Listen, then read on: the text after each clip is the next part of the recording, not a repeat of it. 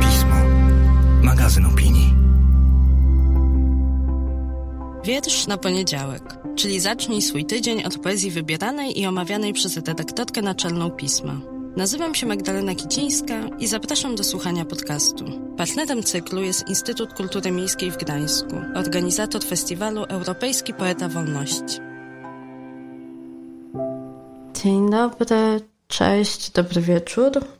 Miło mi Was ani słyszeć, ani widzieć, bo przecież mówię tu sama do siebie, ale wyobrażam sobie, że jesteście po drugiej stronie, więc miło Was widzieć w kolejny poniedziałek albo w jakiś inny dzień, kiedy słuchacie tego podcastu, żeby porozmawiać o poezji, żeby opowiedzieć Wam coś z mojej głowy, coś, co urodziło się pod wpływem jakiegoś tekstu. Ostatnio rozmawialiśmy o poecie sprzed wielu, wielu lat, a dzisiaj przeniesiemy się w przyszłość i to może nawet kosmicznie odległą przyszłość.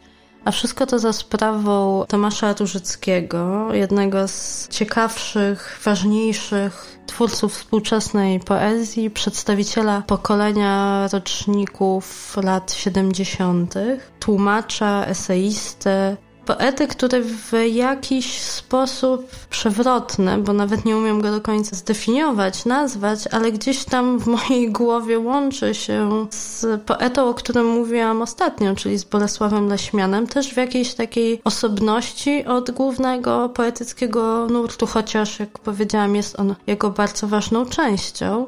Niemniej gdzieś ten poeta, tłumacz, eseista idzie swoją drogą i to mnie do niego mocno, mocno zbliża. Mieliśmy okazję gościć go na łamach pisma w 2018 roku, latem. Jego wiersz, lista, czytał wtedy Krzysztof Czeczot. Tomasz Różycki. Lista. Dawno nie piła z rzeki żadna wojna Dawno nie mieliły ludzkiego mięsa pobliskie kombinaty. Bez podpaleń, gwałtów i grabieży już całe lata. Żadnych łapanek i wieszania wrogów. Niektórzy tęsknią. Przymierzają mundur. Wieczorem układają listę przyszłych skazanych, lecz potem w nocy kręcą się, stękają i dręczy ich nienazwane.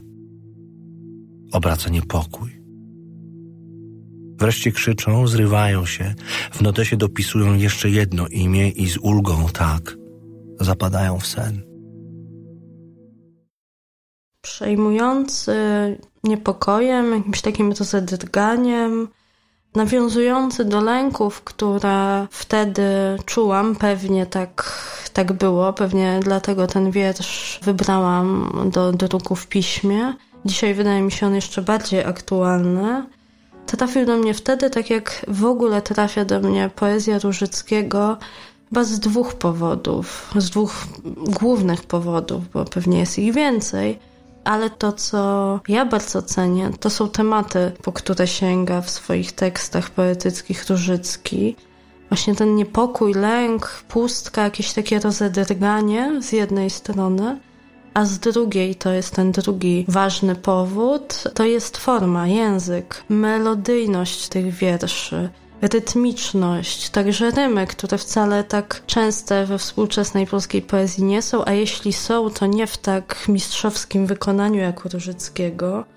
To są chyba te główne powody, dla których po jego poezję sięgam. I trzecim może, o którym teraz pomyślałam, a nie myślałam o nim wcześniej, bo była to ukryta zazdrość. Zazdroszczę mu wyobraźni, do takich zamkniętych całości, które w kolejnych tomikach prezentuje, bo w wielu, bo jest on autorem już chyba 11 tomów poetyckich, wielu z nich prezentuje wiersze, które łączy kompozycyjna albo strukturalna klamra i tej osi kompozycyjnej, takiego myślenia o tomiku jako o całości, bardzo mu chyba do tej pory, właśnie do tej minuty, w której to mówię, mu zazdrościłam i to też sprawia, że poezja Różyckiego wyróżnia się na tle innych twórców i twórczyń jego pokolenia czy roczników lat 80., 90.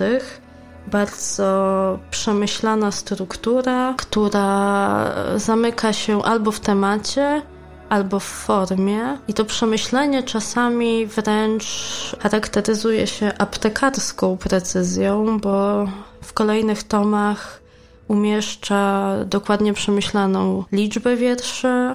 Tak jak w moim ulubionym tomie Litery, gdzie 99 wierszy podzielił na trzy sekcje po równe 33 teksty.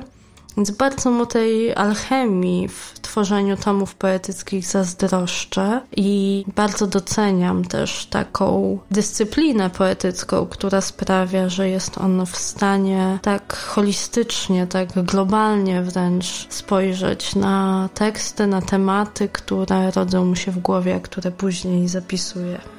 Tymczasem, jak już chyba wspomniałam niedawno, nakładem wydawnictwa A5 ukazał się jego kolejny, najświeższy tomik, Kapitan X. I znowu mamy tutaj do czynienia z cyklem tekstów, z tekstami, które układają się w pewną całość.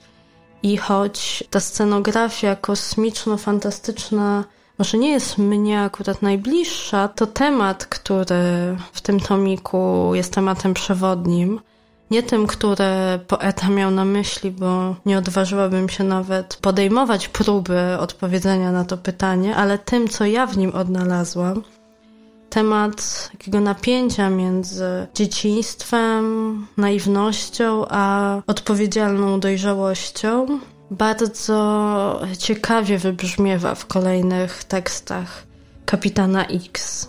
Bardzo polecam zapoznanie się z twórczością Tomasza Różyckiego, bo myślę, że tutaj powinnam powiedzieć, jak dobra sprzedawczyni, każdy w nim, w tej twórczości znajdzie coś dla siebie. Ale tutaj to nie jest jakaś nachalna, nieprawdziwa wydmuszka reklamowa, tylko takie moje szczere przekonanie, że, że tak jest, że bogactwo poezji Różyckiego sprawia, że jest to poeta, po którego mogą sięgnąć osoby zarówno te, które z poezją mają mało do czynienia, jak i ci, którzy poszukują nowych form, nowych propozycji poetyckich, nowych języków, bo Różycki z tomu na tom właśnie zaskakuje takim kolejnym zwrotem akcji w swojej twórczości, kolejnym zakrętem, podejmowaniem nowego wyzwania poetyckiego, które przede wszystkim sobie, a później czytelnikom i czytelniczkom stawia. Myślę, że to jest poeta, który jeszcze kilka takich zwrotów, albo kilkanaście, albo kilkadziesiąt tego mu życzę, ma jeszcze przed sobą, bo ta jego wyobraźnia wydaje mi się dopiero się rozpędza. I kolejnych cykli i kolejnych też tekstów poza cyklami bardzo jestem ciekawa. A jako próbkę i zachętę chciałabym, żebyśmy na koniec posłuchali razem tekstu pod tytułem Libacja, właśnie z tomiku Kapitan X, który to wiersz dla pisma przeczytał Miło Gostreczek. Bardzo Wam polecam jeszcze raz sięgnięcie po teksty Tomka Różyckiego. Do usłyszenia. Tomasz Różycki Libacja czyta Miłogostreczek. Niewiele czasu mamy do stracenia. W sam raz, żeby się kochać wiele razy i wsiąkać w gęstą, wygniecioną trawę, patrzeć na fabularny wyraz nieba i wejść do morza, niechaj nas obmyje. Niech się fala zamknie nad nami na chwilę. Niewiele czasu mamy przed straceniem. Więc trzeba jeszcze zawołać zwierzęta i dzieciom niespokojne włosy zmierzwić. W ogrodzie stół ustawić bardziej w cieniu i nalać wszystkim wina, niech na ziemię spadnie tych kilka kropel przed straceniem